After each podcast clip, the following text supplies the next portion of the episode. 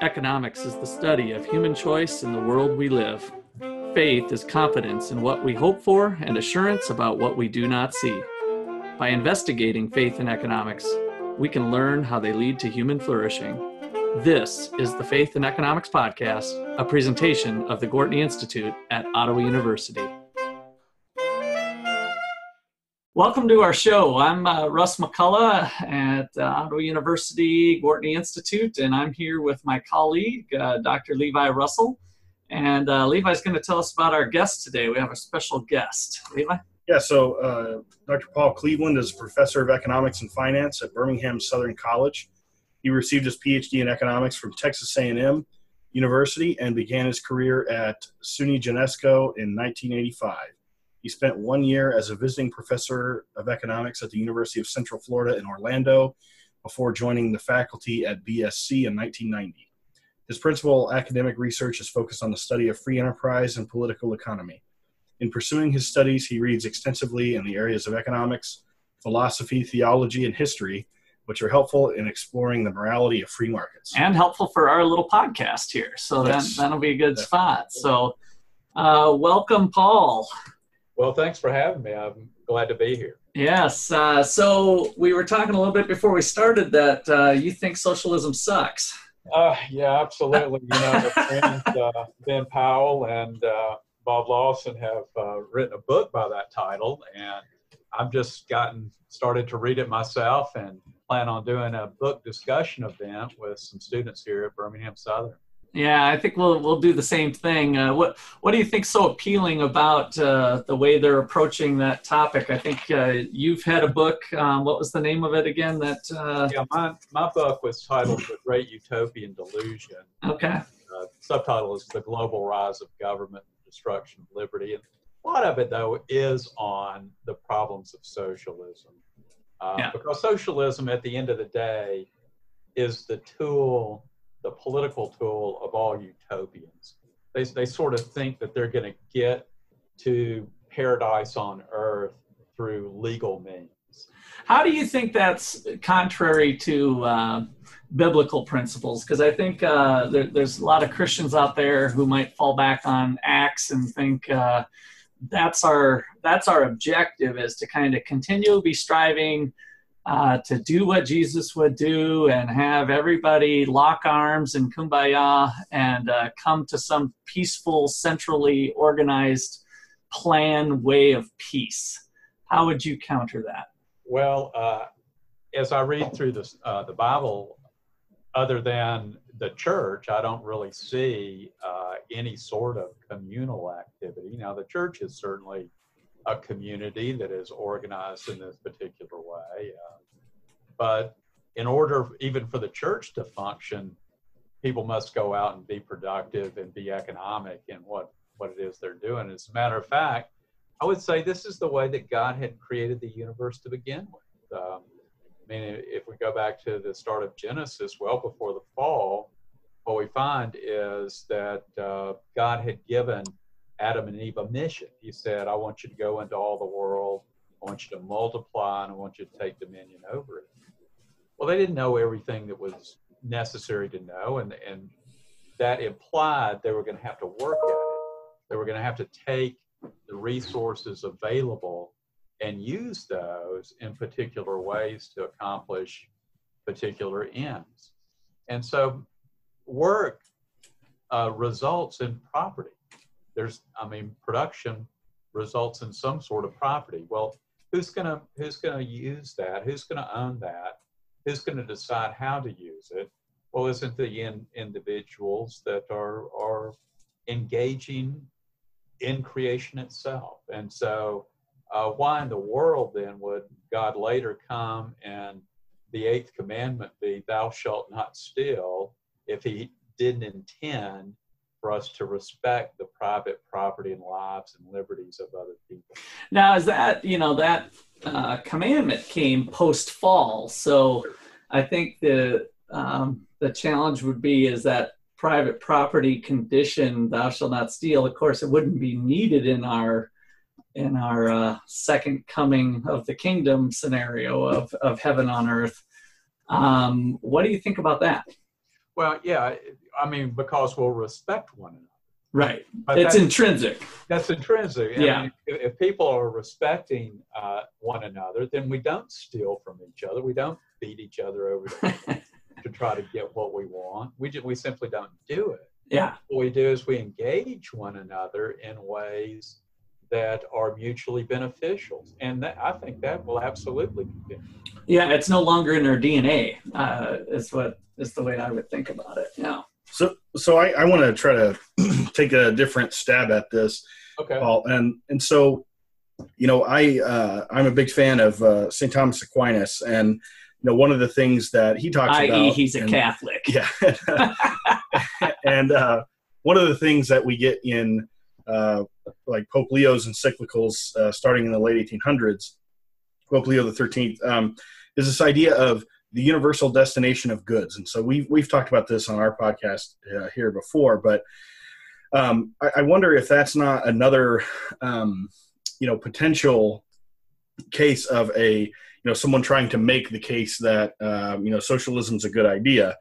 Um, and I know that, you know, so I, I think there's something more limited about what I would say about property rights is that, you know, they're simply a function um, that, that we have contrived to to ensure that there is uh, you know the universal destination of goods in other words um, you know everything was created for all of humanity but we have to split it up a certain way just because you know the world is um, you know in its fallen nature we have to we have to have this property rights thing um, so that people can feel secure in their property and, um, and and can use it effectively so I, I, I, guess I would take a slightly different angle on it, but but I but I'd love to hear what you, you think about that. Well, yeah, uh, Levi, I think the, the for me as I look at this thing, it, it's like this that we're we're each individual and we're each unique and we're each going to be engaged in different sorts of activities and doing different things. And the natural consequence of that is that we're each going to be productive in different ways and that trade becomes an immediately obvious way for us to be mutually beneficial to one another. And in other words, uh, it's the same way in the church itself, we edify one another when we use our spiritual gifts uh, within the concept of the church. Well, in the in the physical realm, in the physical world, economics becomes that same sort of thing. But economics is wrapped around this whole notion of production and trade. Um, now, I think the, the reality is our in a fallen world, our history is the abuse of one another for our own immediate ends. And therefore, you know, in, in terms of the rise of the need for government, governments only exist and, and the creation of property rights exists because fallen human beings were so willing to violate and transgress against one another uh, rather than to respect one another. And so I, I think what's happening then, it, you know, as as the church uh, goes out on its mission, then part of that mission is to get people to uh, to do just that, to to think about how they should respect the property of other people and not just try to abuse them for their own envious and jealous wants and needs. Now, that doesn't mean that uh, in this fallen world, there, yeah, there are a lot of cases in this fallen world where charity is called for.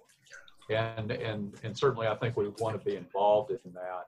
And that certainly it, it also is very prominent in the scriptures uh, as well. So I think those two bedrocks, as I said, you know, Micah, what does the Lord God want from you? Well, He wants you to do justly, therefore respect property, lives, and liberty.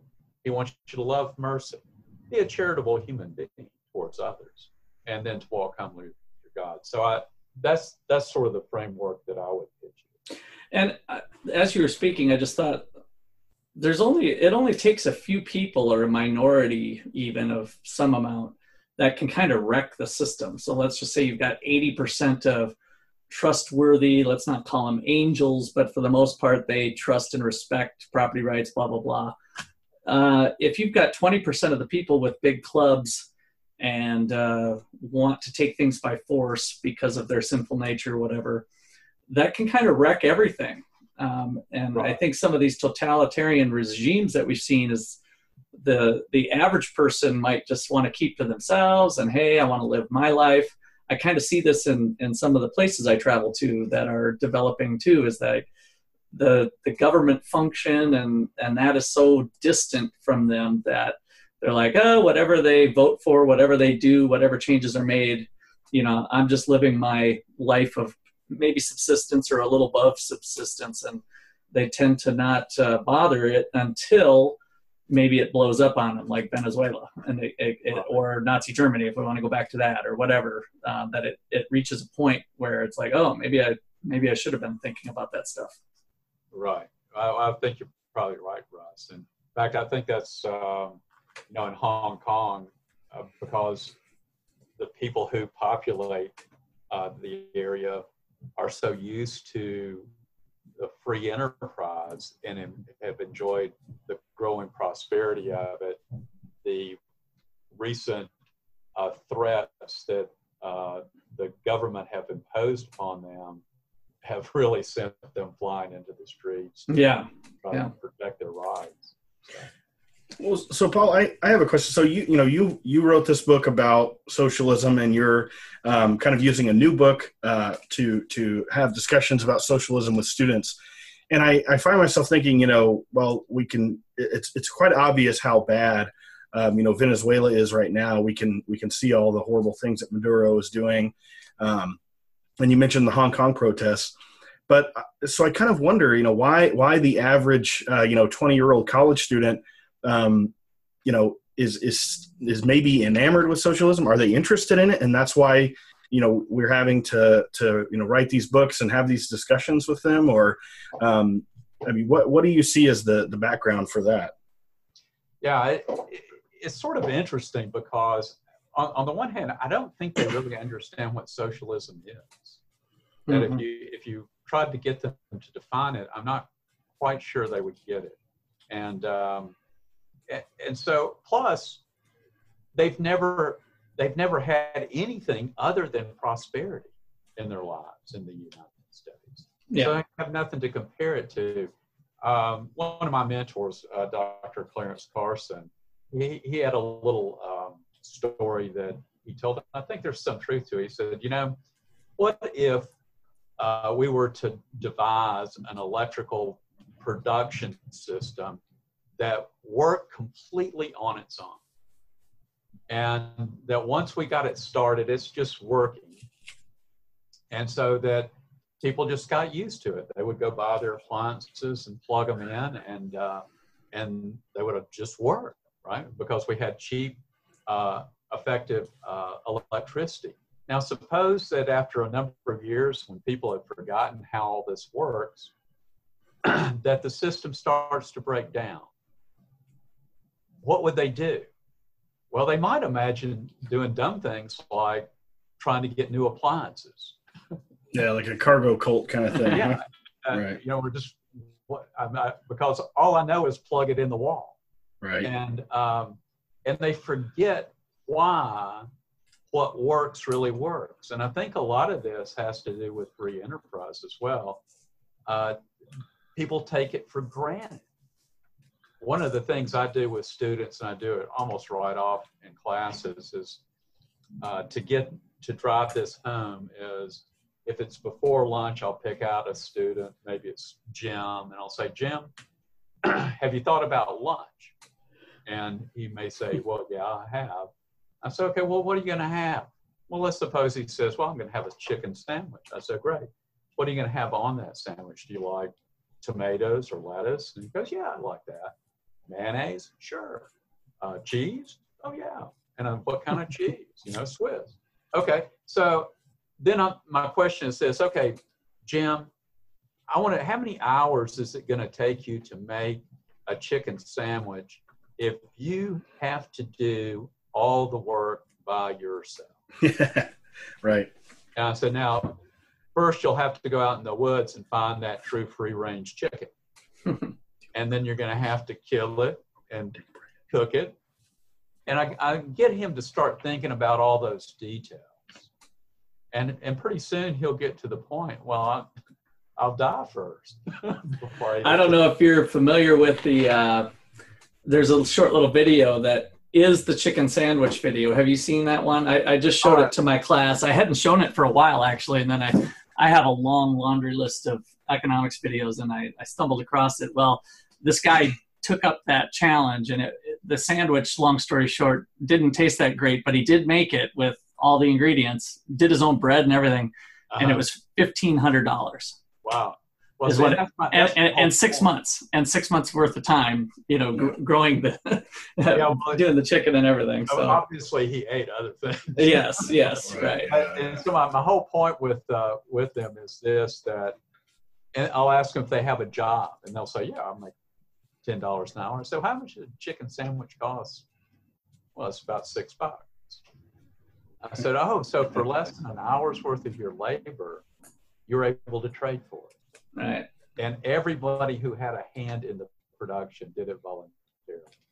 Yeah. You know, pretty amazing. pretty amazing. Pretty amazing. Yeah. So if you can get if you can get kids to think along those lines, the students to think along those lines, all of a sudden it becomes obvious why we we would engage in trade and why freedom matters. Yeah. I, all right. Well, this looks like a good spot for a break. So uh, I think coming out of the break, I'm going to uh, challenge us to think about how we're all brought up little socialists. And we'll okay. uh, come back in 30 seconds.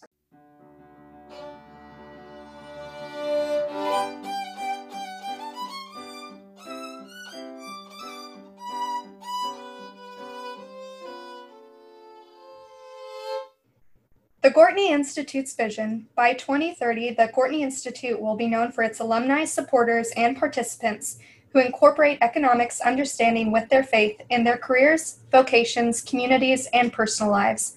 The Institute will be a nationally recognized source for knowledge and contributions to student experience, society's understanding of private and public solutions to poverty, and the overlap of markets, governance, and faith. Young audiences will look to the Institute for challenging and engaging education on faith and economics. Please visit our website at 123povertysucks.org. There you will find our events, blog, and our swag shop. Follow us on Twitter and Instagram at 123povertysucks or on Facebook at Gortney Institute for updates on our activities and research. If you enjoy our podcast and want to support our work, please consider a one time or recurring donation. Please visit donate.123povertysucks.org.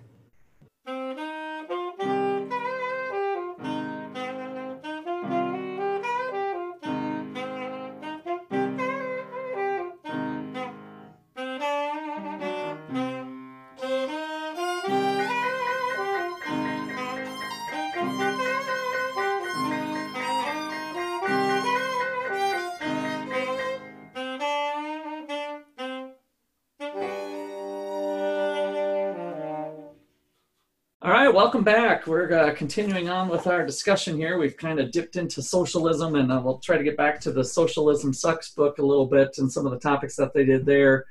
Um, but I uh, left us with a question of how we're all brought up little socialists, and I don't think we really think about that as much as we need to on why some people have some perceptions that socialism is the way. We just need to keep. We just need to figure it out better, and and we're all born into a little brand of socialism of some sort, right? As we're a little toddler, uh, everything comes from the dictator, mom and or dad, or some sort of uh, the king and queen, so to speak. And so I think when we start to be fed that, we have to be trained into freedom. I mean, we have to kind of learn how to be independent and dependent on how our parents uh, uh cultivate our uh, behaviors and with their either discipline or lack of discipline. I mean, I think we're we're brought up to think that things can be planned out, and uh, I think the wall that we hit is that our limits as a human being of a single mind is we can only have a certain amount of stable relationships. Uh,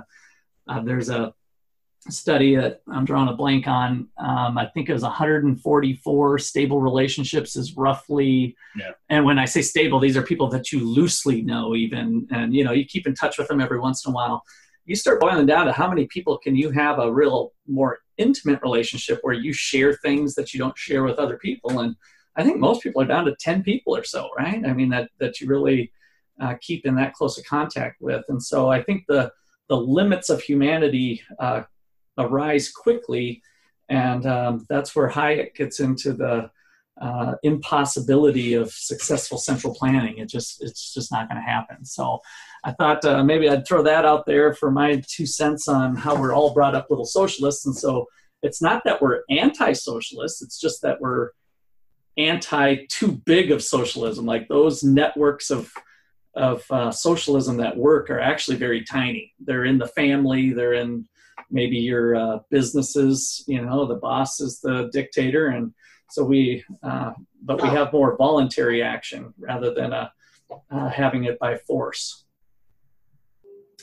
well so, I, you know i think that i think it's a good point uh, and if you think about it for a moment i was reading thinking about dr carson's uh, memoirs that he wrote. He, he titled it Swimming Against the Tide. And he talked about his life growing up. Well, he was the son of a of a sharecropper in rural Alabama, and um, so he talked about his childhood, and he was fairly free to play with his friends until about age nine.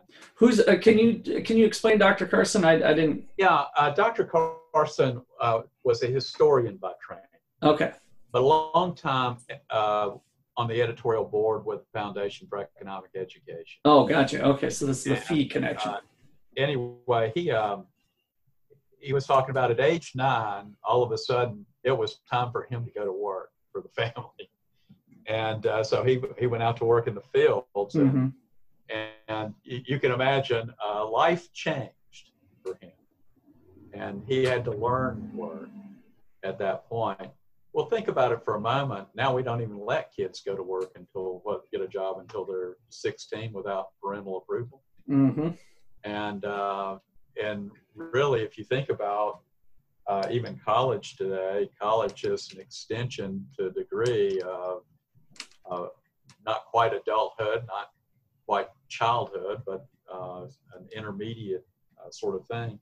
So yeah, I, I think there is something to that that um, we are raised and things are just provided for us and we think that should be the way it is and, until we actually learn how to work for ourselves and be productive for ourselves.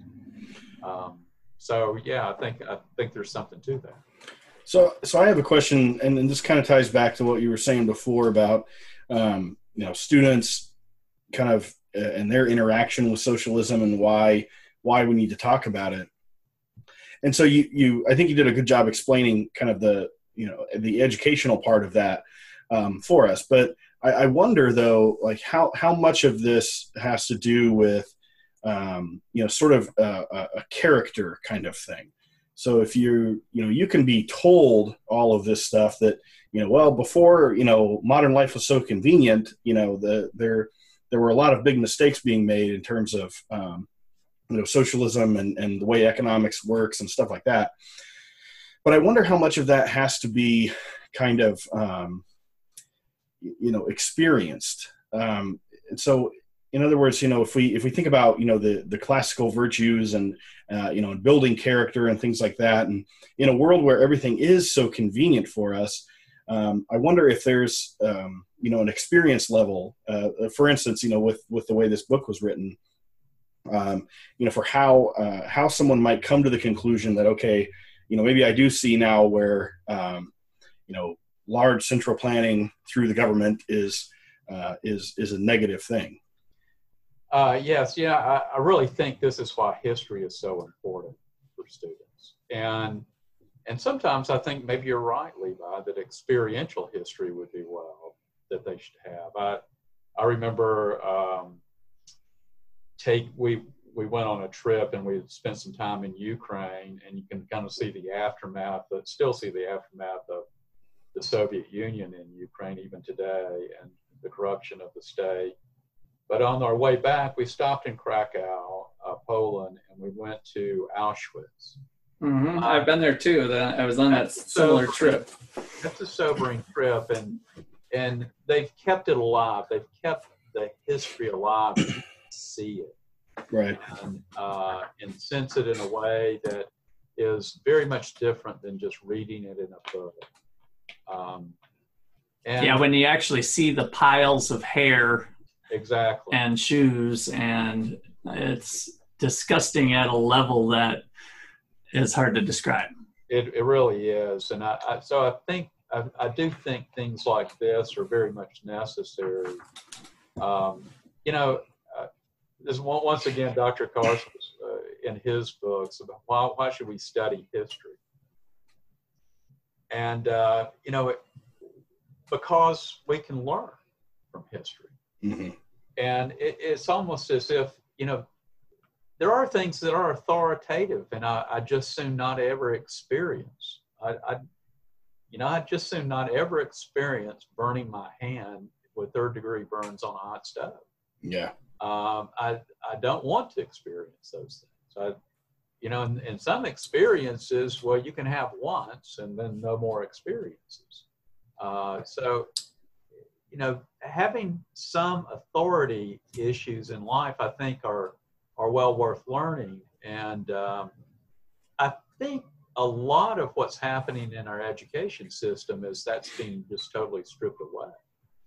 Um, yeah. And and there's a great deal of indoctrination that there there aren't any final truths to know, and uh, and you can't you can't know anything, and so you can make it up on your own. And I think we see in a we, we see a lot of this among young people today where they say, oh, I can invent my own truth. Right. Of course, that's not the case uh, at all. There are principles, there are uh, certain things that are hard and fast, and you're not going to just because your opinion disagrees with them, going to overrule them. Uh, so I think that's part of our problem that we face today with some of the uh, with some students. Right, and it's it's easy to see kind of where the you know the Christianity and the faith issues kind of can weave into that. Uh, you know, maybe if we we're, we're, losing sight of the concept of you know uh, some kind of objective truth that's transcendent, then um, you know it might make sense that you know people aren't uh, seeing a connection to the past and any uh, you know maybe they're not seeing that as a useful thing. Paul, what uh, with your faith in economics? I just uh, we didn't get into denominations. I mentioned Levi is uh, Catholic, and I'm a Lutheran Church Missouri Synod guy. Um, what is your uh, denomination, or where do you where do you tend to practice to get that as a background? Uh, at a Presbyterian church. Oh, Presbyterian. Okay, so that's uh, following a little different tradi- uh, traditions there. So, um, with your work with the Institute for Faith Work and Economics, that's where Paul and I first met. Um, what have you been doing with them, or what do, what do you think is the most pressing issues that they're trying to tackle? Uh, one of the things that um, I'm planning to do, and this, you know, they just put out the book on religious liberty. Uh, I, I, guess it's still forthcoming. I, I, I think it's almost in print. But the next one that they want to do in the series is a book on economic freedom, and mm-hmm. um, and so I'm hoping to work with uh, with Dr. Anne Bradley uh, and with Hugh in developing that project. So that's kind of probably next fall, uh, a project that we'll be working on. The other thing I'm going to do with them, and this will also be probably beginning to work on it this year um, and going into next year, is to look at my, my kind of working title on a research project is the rise and fall of free enterprise in America. Mm-hmm.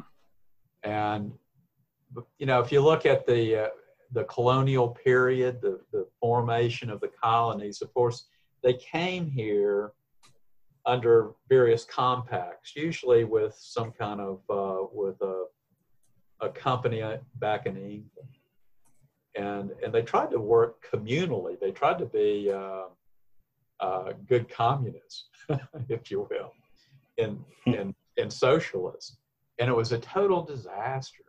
uh, if if the Pilgrims hadn't adopted, if, if Bradford hadn't just cut people free to have their own property, the, the colony would have been, probably been wiped out and never succeeded. The same the same thing was true in Jamestown. Um, and you know, if you go back and really look at the history, they were forced either die or we're going to have to work on our own. and uh, and and you know, with the option being death, I think they got it quickly that it would be a good thing to be productive on your own and, and survive and live. Uh, and they were able to, you know, get a foothold. um, now they still weren't involved. I mean, mercantilism still was the overarching rule of the colonies, you know, for years from their initial founding. And it wasn't until later that the rudiments of, of freedom began to emerge in the writings of, uh, you know, of John Milton and John Locke around the time of the Glorious Revolution in, in England. And those ideas began to spread and, and build throughout the next century. Uh, so I don't, I don't think it's a surprise that the Declaration of Independence was signed in the same year that Adam Smith published The Wealth of Nations. Mm-hmm. Yeah, there are definitely definitely some connections there. I think they're, so. things, they're merging together uh, ideas that are merging in time and that are giving rise to this this free enterprise mindset. Uh, yeah, it's somewhat miraculous how it all came together, really. And I, have really? never never been much of a historian myself, but the the details are are fascinating. So I like uh, we. Um, you know some of the criticisms we might have of people not appreciating the history blah blah blah i was definitely one of those and so I, i'm not sure how to overcome that um, since i was one of them that didn't really care about history didn't really care about politics um, again, I think it's easy for us in our own little microcosm to uh, take for granted the way things are. And uh, in fact, that's part of what we preach, which is kind of funny, right? That if we if we all kind of uh, keep to ourselves and do what's best for ourselves, then then the public uh, interest will be served. Well, that's all predicated upon there not being interventions. Right. but but yet so we're telling people that we got to watch out for that but we can't. So I, I, think we run a we run a fine line and i, I think our uh, our mission is important as uh, economics professors and and uh, men of faith to try to look and continue to see where those overlaps are and to keep people thinking. Right. Well so in, in a lot of my work you know, I've done a lot of economic history um, because I think it's so fundamental and so important to to understand those times rightly. Uh, yeah, and I hope we're, we're moving that direction here at Ottawa too. The Gorton Institute just uh, brought on a philosophy professor uh, who wasn't able to join us today. Otherwise, you would have been able to speak with him too, uh, Dr. Justin Clark. And we're starting a, a, philosophy, politics, and economics major, one of the PP&E majors. And okay. uh, that is uh, certainly part of our intent to try to infuse students with uh, at least some of that history and appreciation so that we, we do have uh, a little different feeling of how good we got it. So yeah, I think that's a I think that's a very good thing, and um, so I hope you're very successful. well, thank you. Yeah. Well, that looks like a good place to wrap for today. And so, uh, on behalf of the Gortney Institute here at Ottawa University, I'd like to thank you all for listening. Uh, thank you, Dr. Paul Cleveland, for joining us today with your wisdom and uh, insights on faith and economics. Well, thanks for having me. You bet. All right. And so if you like what you've heard, uh, please uh, subscribe to our podcast uh, as a regular download, and um, that'll help us rise in the ranks and people's searches for topics such as these. Um, I was able to talk to a reporter today that was uh, listened to our podcast, somehow stumbled onto us. So the more that you uh, put us out there, if you like what you're hearing, that'll help spread the word. You could put us on a Facebook post or Twitter post or however you communicate with people, even if it's at the coffee shop, uh, talking face to face. Then wouldn't that be strange to bring up Faith and Economics podcast? but uh, so thanks again for listening, and be fruitful and multiply. Till next time.